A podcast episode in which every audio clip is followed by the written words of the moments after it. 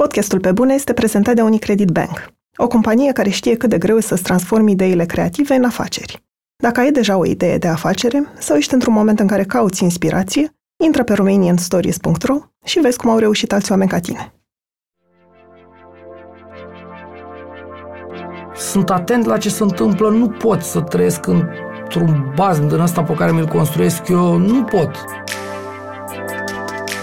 Problema mea ca jurnalist a fost că de la un punct încolo lumea nu crede.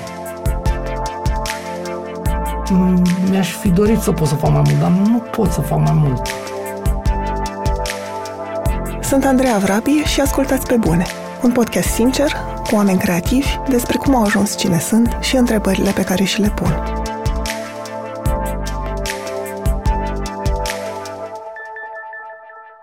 În acest episod stau de vorbă cu jurnalistul Ovidiu Vanghele. După 10 ani de muncă în presă de trust, mai întâi pentru Mediafax și apoi pentru ProTV, Ovidiu a ales să pornească propriul proiect jurnalistic, Centrul de Investigații Media, unde a publicat investigații despre centre pentru persoane cu dizabilități, prin care se scurg bani publici, despre grupări organizate cu legături în lumea politică și despre generalul Gabriel Oprea, un om care până nu de mult părea de neatins. Pentru Ovidiu, să fii jurnalist înseamnă să încerci într-o oarecare măsură să faci dreptate. Și spune că nu este frică să scrie despre unii dintre cei mai puternici oameni din România, în ciuda mesajelor și telefonelor de amenințare. Pentru că trăim într-o țară în care jurnaliștii încă pot să-și facă meseria în siguranță. Crede că nu poți face jurnalism de investigație dacă nu cunoști mai întâi locul în care trăiești, care sunt regulile și mecanismele după care funcționează. Din acest motiv, nu se vede plecând din țară în ciuda nervilor provocați de autorități, pentru că ar însemna să renunțe la munca lui. Salut, Ovidiu, mă bucur să te am în studio. Doar româna, mulțumesc tare. Pentru început, o întrebare ușoară. De ce faci jurnalism? Puh, asta Și în special, de ce faci jurnalism de investigație? Asta e ușoară. Fac jurnalism pentru că um, de mic am avut o chestie din asta, dacă vrei, un soi de uh, dorință de sete, aș spune chiar, de dreptate. Nedreptatea mi s-a părut cea mai mare problemă a devenirii noastre, mai întâi în comunism, după care în uh, capitalismul sălbatic, să spun așa. Mi s-a părut uh, tot timpul că anumite lucruri se întâmplă, deși nu e ok să se întâmple. Și mi s-a părut că ar trebui ca oamenii să știe chestiile alea și să, na, eventual, dacă s-ar putea să nu se mai întâmple pe scurt. Asta, asta a fost uh, un drive, să zicem, pe care l-am avut de când eram mic. Uh, Îți explici în vreun fel de unde vine drive-ul ăsta? mm, nu Din știu, copilărie? Mm, tata a fost uh, un om foarte drept. Și mi asta mi-a rămas în cap, că tata judeca lucrurile uh, aspru, dar drept cumva, adică inclusiv pe cele care mă priveau pe mine le judeca așa și spunea că un lucru care s-a întâmplat nu e ok că s-a întâmplat, dar în același timp îmi arăta și unde crede el că am contribuit eu ca acel lucru să se întâmple. Și mi-a rămas chestia asta în cap, uh, na, în primul rând cu ideea că ar trebui să te uiți în primul rând la tine și să vezi ce ai făcut tu ca un lucru greșit să nu se întâmple și doi, uh, că ceva care nu e în regulă trebuie să fie discutat și lămurit ca oamenii să înțeleagă că nu e în regulă. Asta a fost, uh, să zicem, uh, partea de mm, genă din mine, dacă pot să spun chestia asta. După aia, cred că la un, de la un punct încolo am avut chiar mai mult decât atât, pentru că după ce am terminat liceul, una din carierele care m-au atras așa mm, la nivel uh, ideal uh, a fost cea de procuror. În capul meu de copil care, na, am crescut uh, primii 10 ani în comunism, unde știm bine cât de aberantă era, mm, totul era aberant, societatea în ansamblu ei era o aberație, egalitatea aia stupidă, în fine, nici nu are sens să discutăm că ne pierdem vremea. După care a, a apărut așa un fel de delir din ăsta, alergătura asta feroce după orice, ori, nu știu, toate lucrurile care au venit grămadă pe noi și noi le, ni le dorea, adică era o chestie, o ciudățenie din asta și m-am uitat așa și am zis, bă, stai puțin că chestia asta nu poate să funcționeze fără reguli, ca în pampa, așa, nu se poate și m-am uitat, am zis, asta aș vrea eu să fac. Uh, mi-ar plăcea să fiu procuror, adică oamenii care aleargă dincolo de terenul lor, să zicem, ca să obțină un lucru sau altul, ar trebui să fie cumva sancționați și puși înapoi în pătrățelul lor, în pătrățelul lor acolo. Cam astea au fost uh, drive-urile, dacă pot să zic așa. Sigur, după aia mm, am ajuns, uh, am ajuns la o facultate de drept. Mi-am dat seama relativ repede că în anii era o cum să zic, era cumva imposibil să faci o carieră în magistratură pentru că era o concurență fantastică într-un domeniu care nu prea avea legătură cu alte lucruri decât cu învățatul tâmpește. Adică trebuia să înveți practic o roabă de cărți, dar nu învățatul, ci învățatul pe de rost era cel care te departaja, să zicem, de ceilalți contracandidați. Și atunci mi-am dat seama că nu e, nu e cazul și cumva concomitent am ajuns la facultatea de jurnalism. Pe scurt, în anul 3 de la drept, am dat la facultatea de jurnalism, am intrat la facultatea de jurnalism la Universitatea Media și de acolo am uh, început. Uh, după care, ca jurnalist, mai degrabă am avut tangențe cu domeniul pentru că am lucrat pe zona asta de justiție foarte mult. Uh, am lucrat 10 ani la Mediafax. Din anul 1 de jurnalism am ajuns la Uh, la agenția Mediafax și probabil, nu știu, 6-7 ani m-am ocupat de chestiuni de justiție. Devenirea mea în uh, zona asta de jurnalist de investigație a venit ca urmare a degradării totale a Breslei în sensul pe care știam noi, dacă vrei.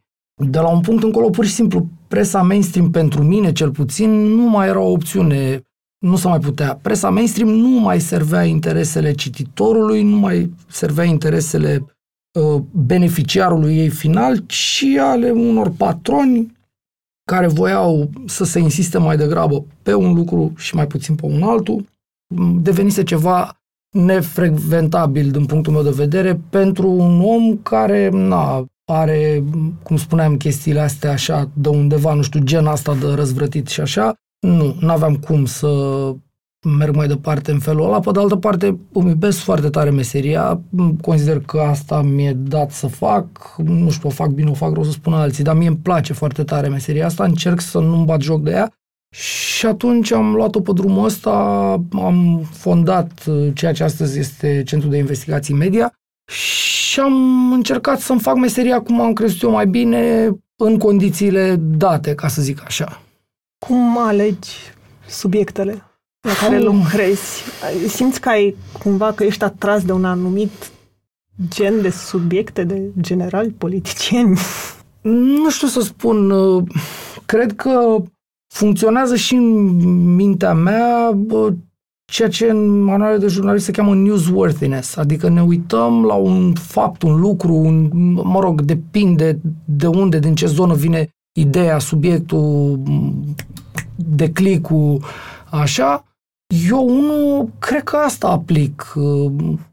Tot ce înseamnă acel concept de newsworthiness. Și mă gândesc dacă subiectul ăsta are potențial din toate perspectivele posibile și dacă ajunge să-mi dea cu plus, atunci mă apuc și îl documentez mai, mai departe. Pentru că mi se pare că e o mare, că există o diversitate foarte mare de posibile subiecte, mai ales de, pentru jurnalism de investigație la noi în țară. Adică, nu știu, e suficient să te uiți în stânga, în dreapta și există lucruri care ar trebui să fie Firește. analizate, Firește, Bă, statul român în ultimii 25-28 de ani nu a fost uh, ceea ce pueril am putea denumi un arbitru. El a fost un super jucător pentru interesele private ale unuia sau ale altuia. Și atunci activitatea statului însuși devine o, nu știu cum să-i spun, un soi de subiect de investigație,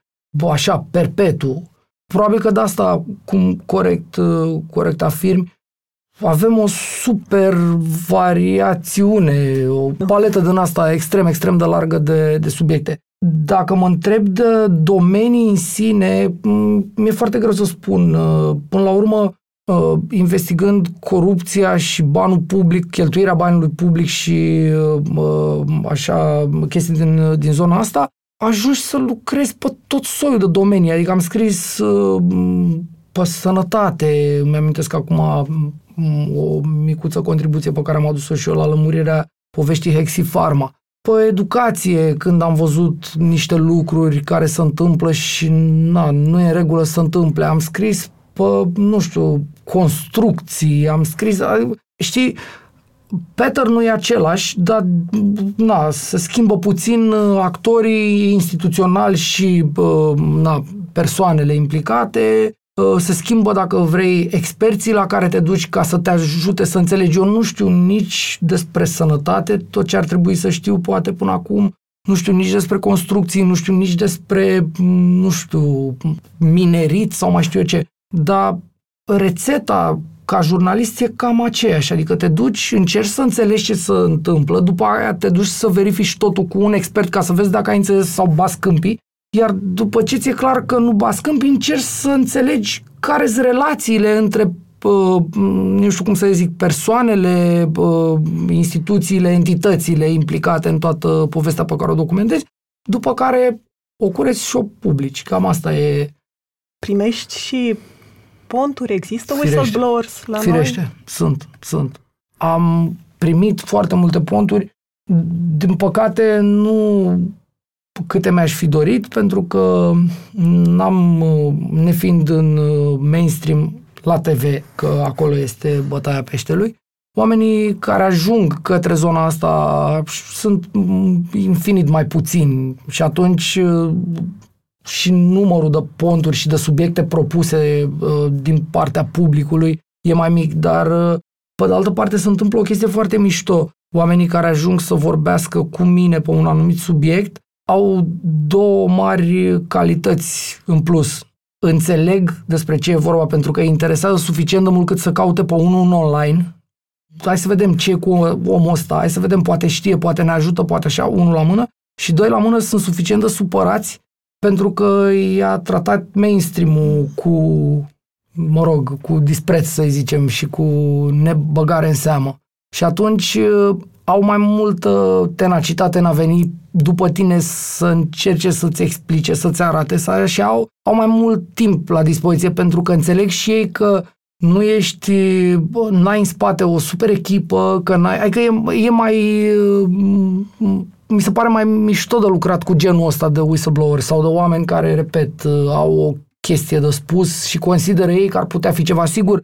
Pe mulți uh, se întâmplă să-i dezamăgim pentru că ori e ceva super complicat, ori e ceva care pur și simplu pe scara asta de newsworthiness de care vorbeam mai devreme, pur și simplu nu e un subiect sau poate nu e un subiect la momentul ăla sau poate nu-l simt eu ca jurnalist, ca autor subiectul și atunci, na, e posibil pe mulți să-i fi amărât cu verdictul, dacă pot să zic așa, dar de foarte multe ori ponturile de la oameni au fost super mișto, super mișto și au dus la subiecte wow.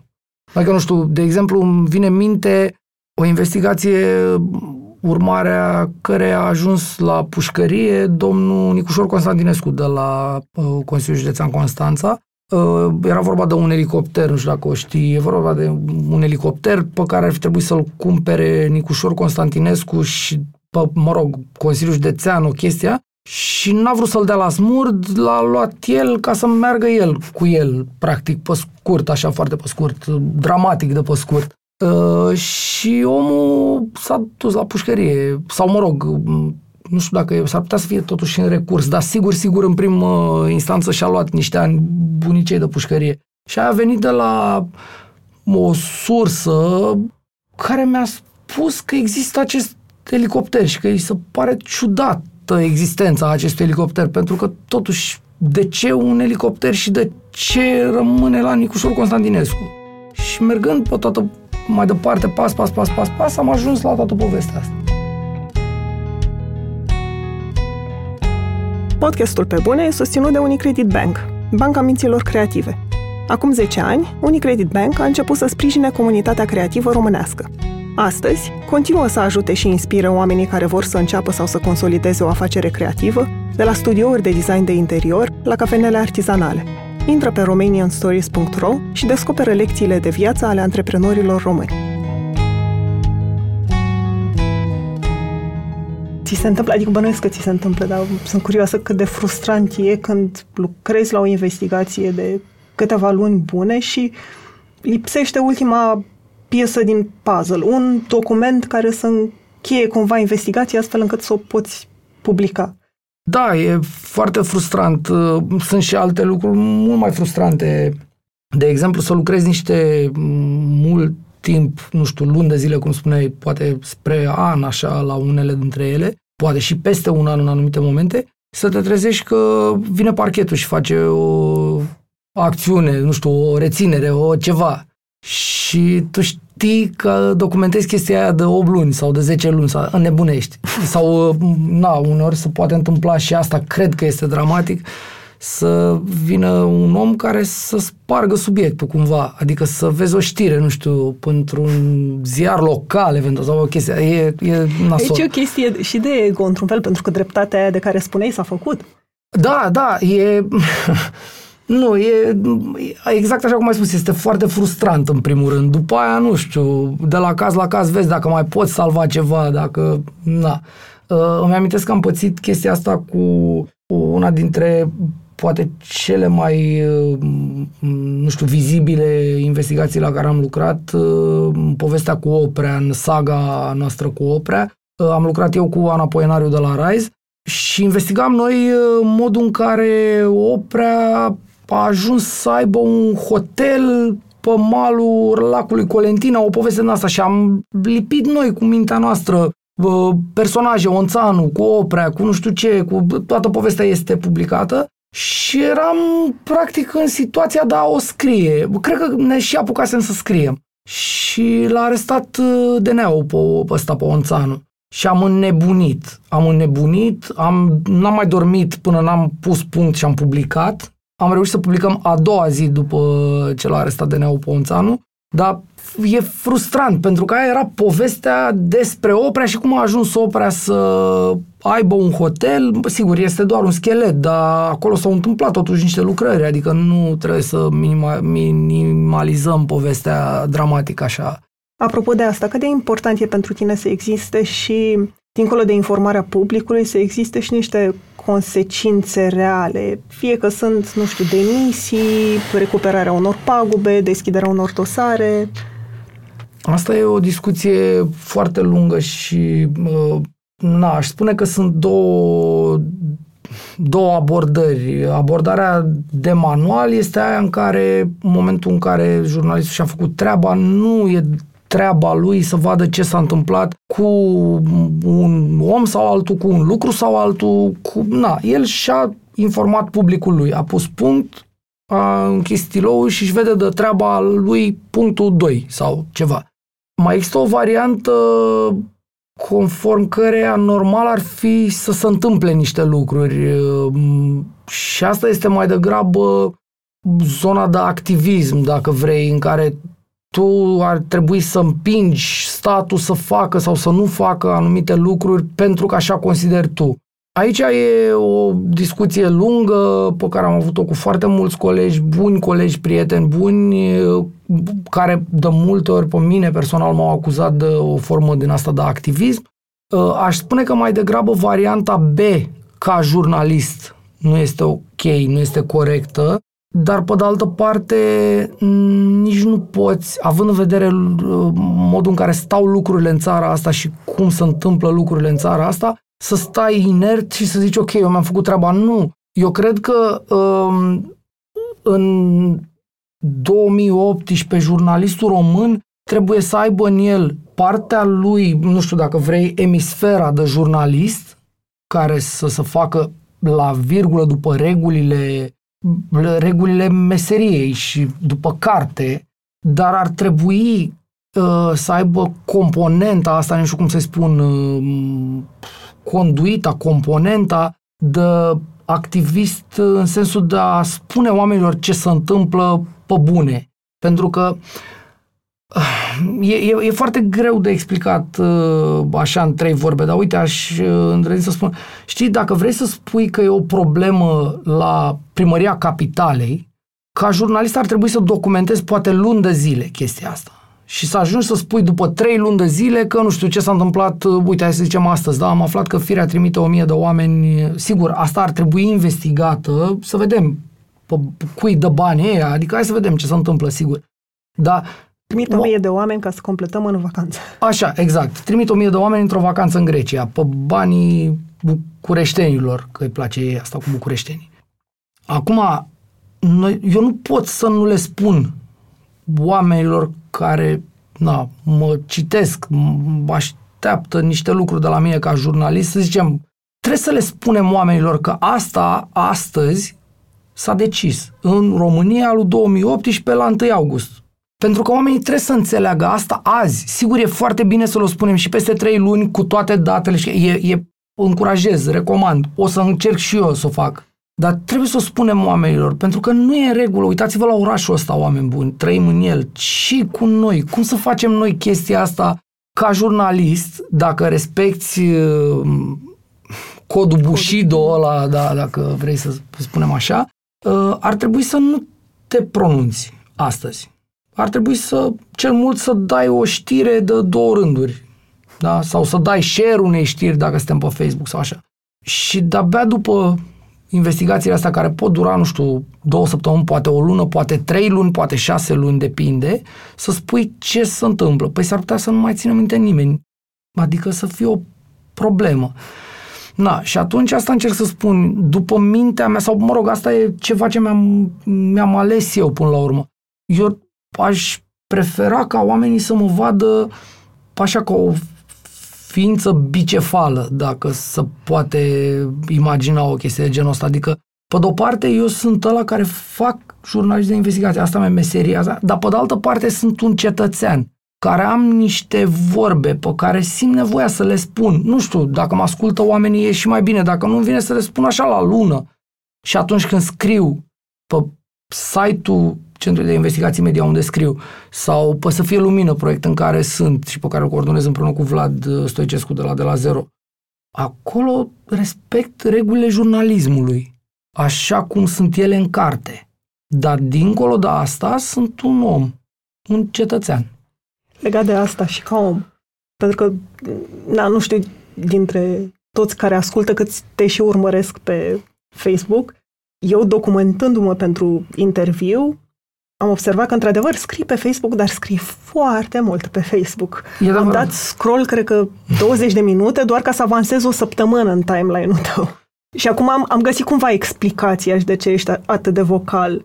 Curiozitatea mea e pentru că se simte un soi de, de nerv, da, de, de omul ăla care vrea dreptate. Cum gestionezi furia asta, într-un fel permanentă, față de autorități? Pe care nu doar tu o simți, dar unii mai iau o pauză din da. când în când. Înțeleg ce zici. Ehm, eu sunt uh, dependent de știri. Chiar sunt news addict. Așa sunt eu. Citesc ziarul, nu știu, de la 14 ani, îmi cumpăr ziarele eu de, la, de când eram la liceu. Citeam Miercurea Cațavencu, era așa o chestie din asta aproape religioasă, dacă vrei, mă întâlneam cu tata miercuri seara și vorbeam despre ce am văzut în Casa Vencu, după ce ne întorceam eu de la școală, de la job. Așa am crescut. Sunt atent la ce se întâmplă, nu pot să trăiesc într-un bazm din ăsta pe care mi-l construiesc eu, nu pot. Așa sunt eu. Nu știu, probabil că de asta automat îmi vin lucrurile astea pentru că vin ele către mine ca informații și după aia nu știu cum să spun, le, le verbalizez așa cum le înțeleg eu, sigur, revoltându-mă în general, pentru că asta e țara noastră. Dacă mă întreb cum fac uh, ca jurnalist, simt nevoia să spun uh, că n-am avut niciodată în viața mea un proces, niciodată. Tocmai pentru că știu că am această problemă, chiar putem să vorbim deschis, este o problemă, pentru că s-ar putea unor să nu mai vezi lucrurile corect îmi asum chestia asta și încerc să verific de șapte ori. Adică cumva încerc să devin eu adversarul poveștii pe care încerc să o documentez și să o așa, ca să nu cumva să fi greșit ceva. Bine, oamenii care mă cam pleznesc așa peste bot uh, pentru ce fac eu pe Facebook, uh, ar trebui să știe că totuși ăla e profilul meu. Adică eu nu fac chestiile astea pe, pe o pagină sau nu, ăla e profilul meu. Ăla e profilul meu în care eu interacționez cu prietenii mei de o viață, am glumele pe care le am cu ei, adică uneori lumea îmi spune, bă, tu ești nebun, tu îți dai seama că sunt 13.000 de oameni care să uită.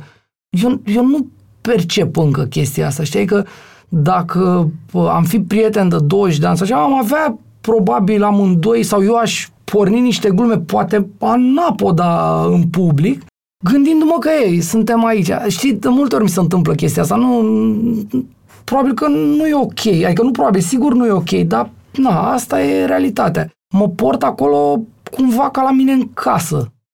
Paginile proiectorilor pentru care lucrez sunt paginile proiectorilor pentru care lucrez. Acolo lumea vine să citească ce fac eu ca jurnalist. Acolo îmi vede munca mea omul.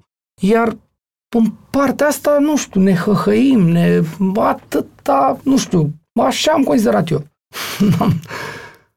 Spunem puțin despre cazul centrului de persoane cu dizabilități din Breaza. Puh.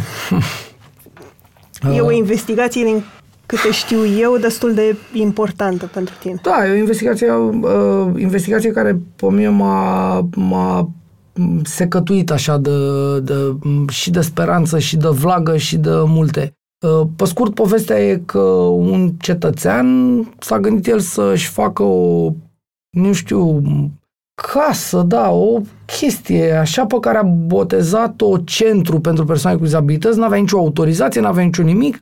În fine, autoritățile au, uh, autoritățile sectorului 4 din București au uh, considerat că este ok să îi dea în grijă niște persoane adulte cu dizabilități mentale.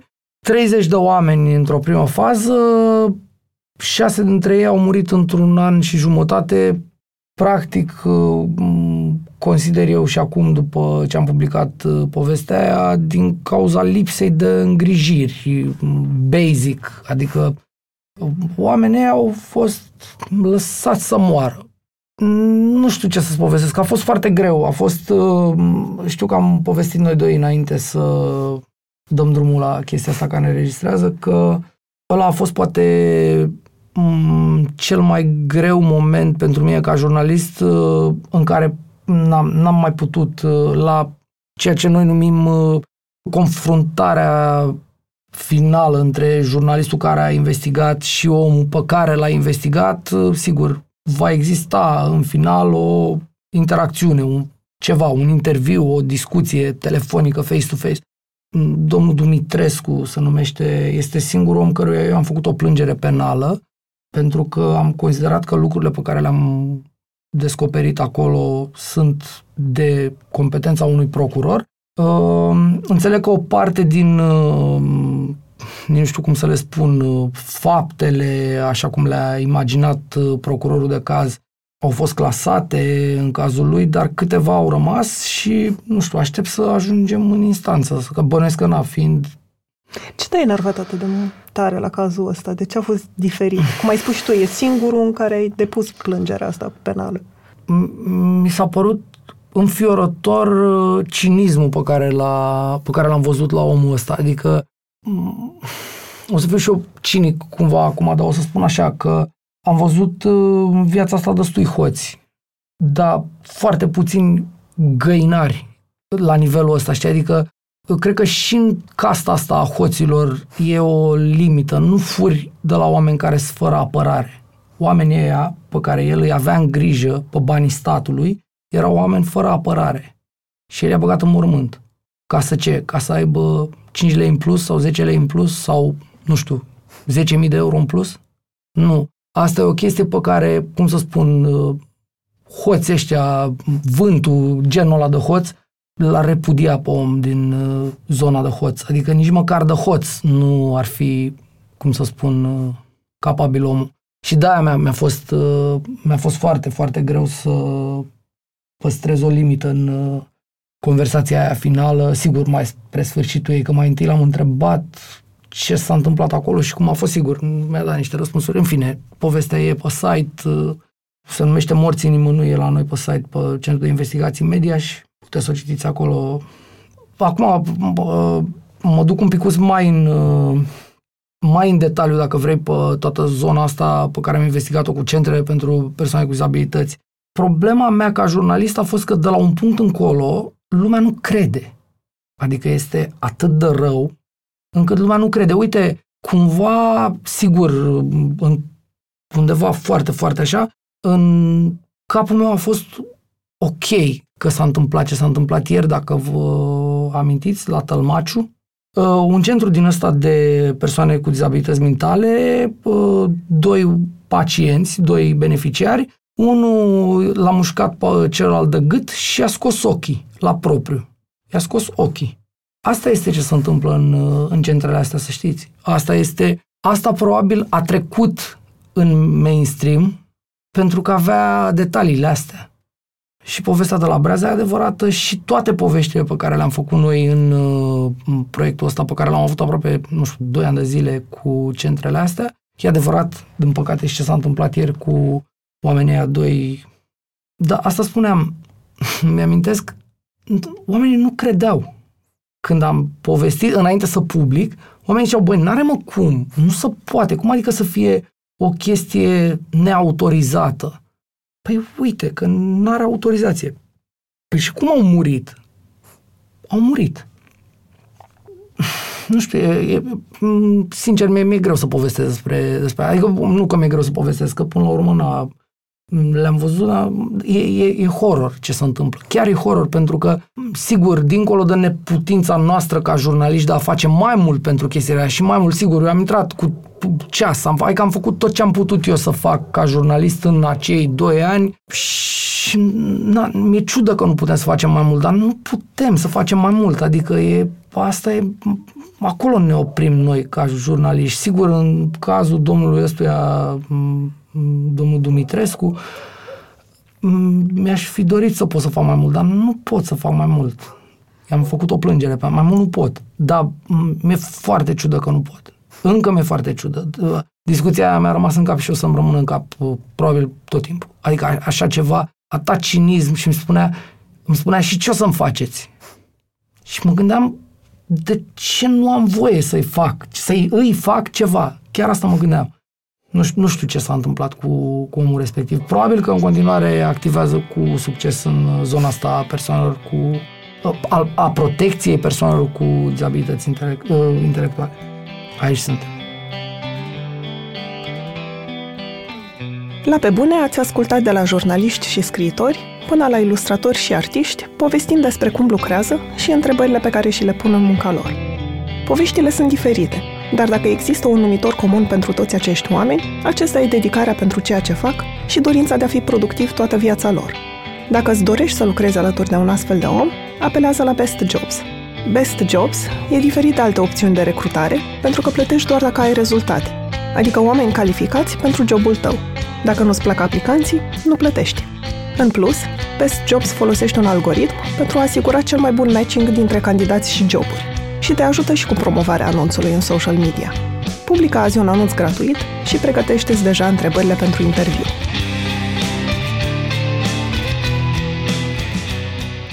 Ți-a fost vreodată frică înainte de publicarea unei investigații sau după? Da, dar aș vrea să lămurim chestia asta de la bun început. Mm, na, de câte ori am primit întrebarea asta în toate contextele, de la bere până la, nu știu, tot soiul de inclusiv la școală, la studenții mei am primit, primesc într-una întrebarea asta an an. Răspunsul invariabil e că nu, nu mi-e frică, pentru că noi nu suntem Rusia, slavă Domnului, și aș adăuga un mare încă, având în vedere, nu știu, traiectoria pe care am luat-o. Da, deci nu, nu mi-e frică, pentru că nu sunt în stare, ăștia sunt niște găinari, ăștia nu sunt, nu sunt hoți adevărați, mari, nu sunt, sunt niște terchea-berchea. Pentru că primești amenințări. Da, mă rog, da. Am mai primit tot soiul și de mesaje și de telefoane, noapte și bun. Uh, le iau în, în derâdere nu pentru că sunt eu vreun curajos. Nu mă, nu mă revendic. Așa e lumea. Am norocul, dar nu avea pericole, într-adevăr, în jur. Pentru că trăim încă într-o țară safe. Trăim într-o țară safe. Adică mă gândesc că m-ar bate Dumnezeu la propriu dacă aș spune că mi-e frică gândindu-mă la ce trăiesc, uh, nu știu, oamenii din Azerbaijan sau din uh, Rusia. Sau, adică nu, hai să fim uh, hai să fim serioși, nu. Nu cred că în țara asta ni se poate întâmpla ca jurnaliști ceva rău. Bun, sigur, ne luăm toate măsurile de precauție așa, la bunul simț. Dar nu, n-aș spune că mi-e frică.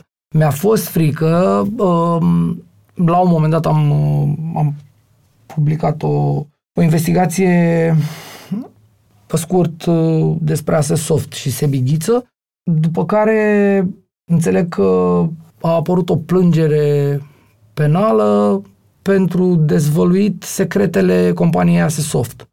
Uh, acum, ca să fie mai simplu, de ce anume m-am temut? Că nu m-am temut uh, că na, stau în spatele lucrurilor pe care scriu de obicei, dar uh, m-am temut că o eventuală plângere penală ar fi investigată de poliție de obicei sau chiar și de procuror, dar de obicei de poliție asta este traseul. Poliția, poliția primește dosarul odată ce procurorul deschide dosar și face acolo na, audieri și așa mai departe. Și m-am temut că mă poate chema un polițist din ăsta de la Ploiești unde era plângerea înregistrată și un procuror poate să-mi dea o ordonanță de reținere de 24 de ore și până ajung în fața unui judecător care să vadă că nu e nimic anapod în ce am făcut, un om ar putea, într-un mecanism din ăsta pe care mi l-am imaginat eu așa, ar putea ajunge un om care n-a făcut nimic, nu știu, niște zeci de, niște 10 ore, 20 poate la într-o celulă, pe un arest, unde să pot întâmpla niște lucruri. Și atunci, da, m-am temut că ar putea să întâmple chestia asta și am luat niște măsuri. Am dispărut puțin până m-am lămurit că nu e nicio panică.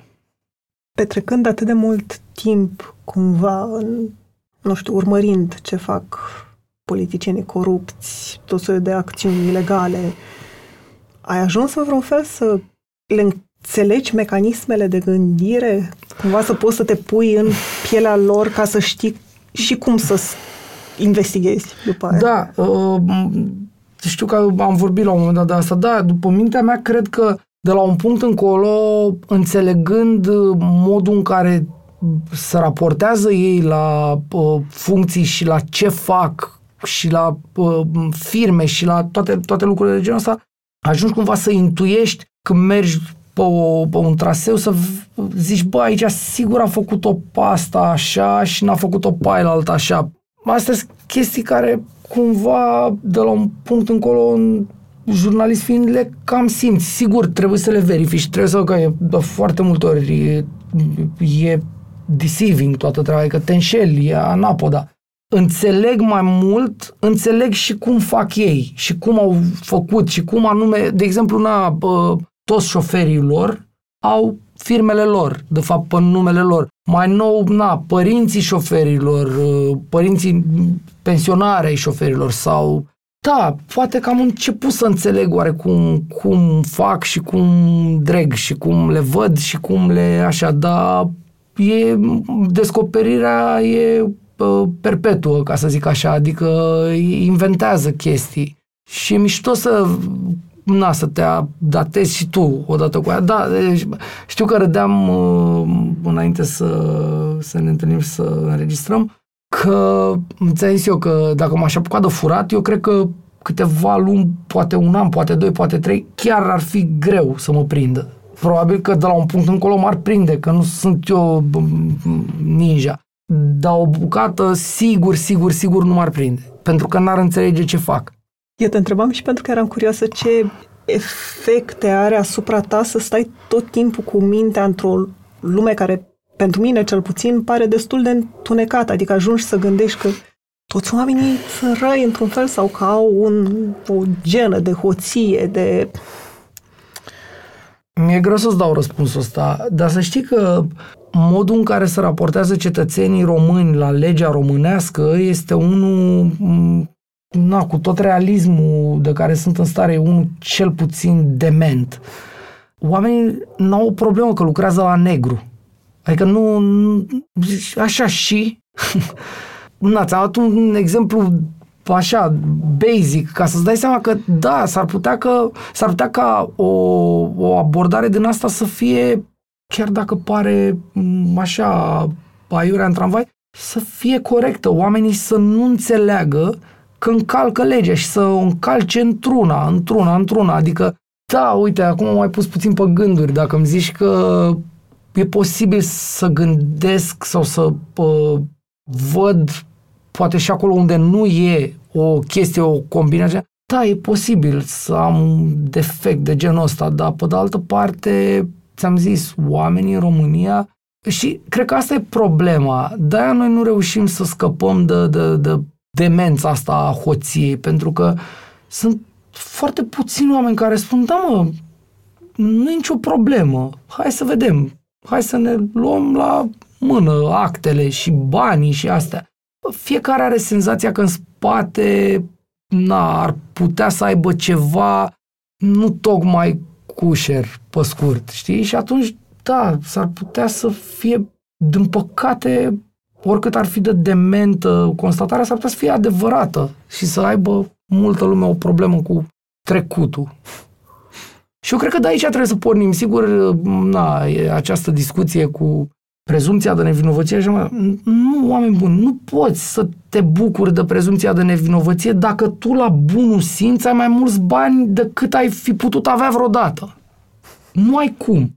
Și atunci s-ar putea, da, mă întreb chestia asta, s-ar putea să fie, poate să am eu ceva așa, o chestie că, bă, toți sunt hoți, dar mulți sunt hoți. Adică e un fapt. Întrebările astea cred că ar trebui să și le pună mai întâi toată lumea și după aia jurnaliștii. Adică cred că mai întâi oamenii ar trebui așa când ies ei pe stradă să zică, bă, dar totuși nu e regulă să aibă primarul pandele de la voluntari, fisul niște complexuri din astea rezidențiale, vreo șapte, înțeleg, în fine, am spus un pic în casă. Ceva se întâmplă, adică primarul Pandele de la voluntari, de unde are el șapte, mă rog, fisul care are 18 ani sau 19 sau 25? De unde? De unde sunt banii ăștia? Că nu, na, trăim aici, pe, cel puțin în zona noastră aici nu cad bani din cer. Deci ce cu noi? Și cred că ar trebui mai întâi să întrebe toată lumea chestia asta, iar după aia, din toată lumea asta care se întreabă și sigur că autoritățile statului nu uh, furnizează un răspuns, să vină și ziariștii care într-o primă fază să întrebe și ei ca cetățenii și după aia să caute mai departe un răspuns investigând. Trăim într-un prezent caracterizat cumva prin termeni ca post-adevăr și fake news și sunt curioasă pentru că eu îmi pun întrebarea asta. Dacă ai momente în care te întrebi ce valoare mai are meseria asta când oamenii nu mai sunt interesați de informații factuale, de dovezi, Păi de fiecare dată când îmi pun și eu întrebarea și mi-o pun des, uh, găsesc uh, resurse de a merge înainte în meserie, pentru că mi se pare că e cu atât mai important acum. Știi, când am intrat eu prima oară pe o ușă de redacție de presă, adică în 2002, în septembrie, la Mediafax, nu se punea problema ca un ziarist să-și mintă publicul. Adică, sigur, existau uh, anumite mm, manipulări care acum, cum să spun, sunt așa din astea de, man, de grădiniță, erau așa, adică un lider politic primea mai degrabă întrebări mai light, mai adică so, adică, da, cumva. da, da, da, nu, cum să spun, nu, nu-și punea nimeni problema să mintă publicul. Nu-și punea nimeni problema. Și da, părea interesantă meseria în condițiile alea. Acum e și mai interesantă, pentru că na, uite, mă gândeam acum la această poveste cu numerele de la mașină. Statul român nu înțelege na, ce cu povestea asta? E legal? Nu e legal? Dacă nu e legal, de ce anume nu e legal? Și într-o primă fază recunosc că pe mine nu m-a interesat subiectul. Am văzut că era la lai mare pe Facebook, foarte bine, umblă un om cu niște numere, poliția, am înțeles că l-a oprit de vreo două, trei ori, că apăreau, uite, l-a oprit poliția. Am văzut că nu i-au făcut nimic, deci era ok, era o glumiță, bun, probabil o portiță cumva legală. Uh, sigur că știu și eu că în legea română n-ai voie să ai uh, din astea benere insultătoare și așa mai departe. La nicio manifestare publică în principiu autorizată mm, n-ai voie să înjuri pe stradă, n-ai voie să, nu știu, să scrii pe mașină cu pixul ceva și să defilezi cu mașina aia. Adică știam că n-ai voie m-am întrebat de ce nu i-au explicat omului că n-are voie pe această lege română, adică era mai simplu. Și mi-a seama că ei habar n-aveau. E greu de tot să lupți cu fake news când arbitru te minte sau nu e în stare să te ajute să înțelegi ce s-a întâmplat acolo. Că ceva fake nu poate fi fake în lipsa unui sistem de referință, dacă pot să spun asta, da? Adică trebuie să vezi că e fake față de ce? Față de o lege sau adică e, na, ceva e legal sau ilegal în funcție de ceva, e super simplu. Și atunci, astăzi, povestea asta cu fake news e pe de-o parte mai insidioasă decât pe vremuri, pe de altă parte e mult mai brutală și mai ușor de deznodat așa, de desțelenit. Cred că e interesantă na, situația asta în care ne aflăm noi, momentul ăsta în timp. Și cred că, na, dacă e să răspund mântor la întrebarea ta, da, cred că e mai importantă munca noastră acum. Adică nu aș nu m-aș blaza pentru că există fake news. E foarte bine că există fake news, hai să îl bubuim pe fake news. Așa o văd eu.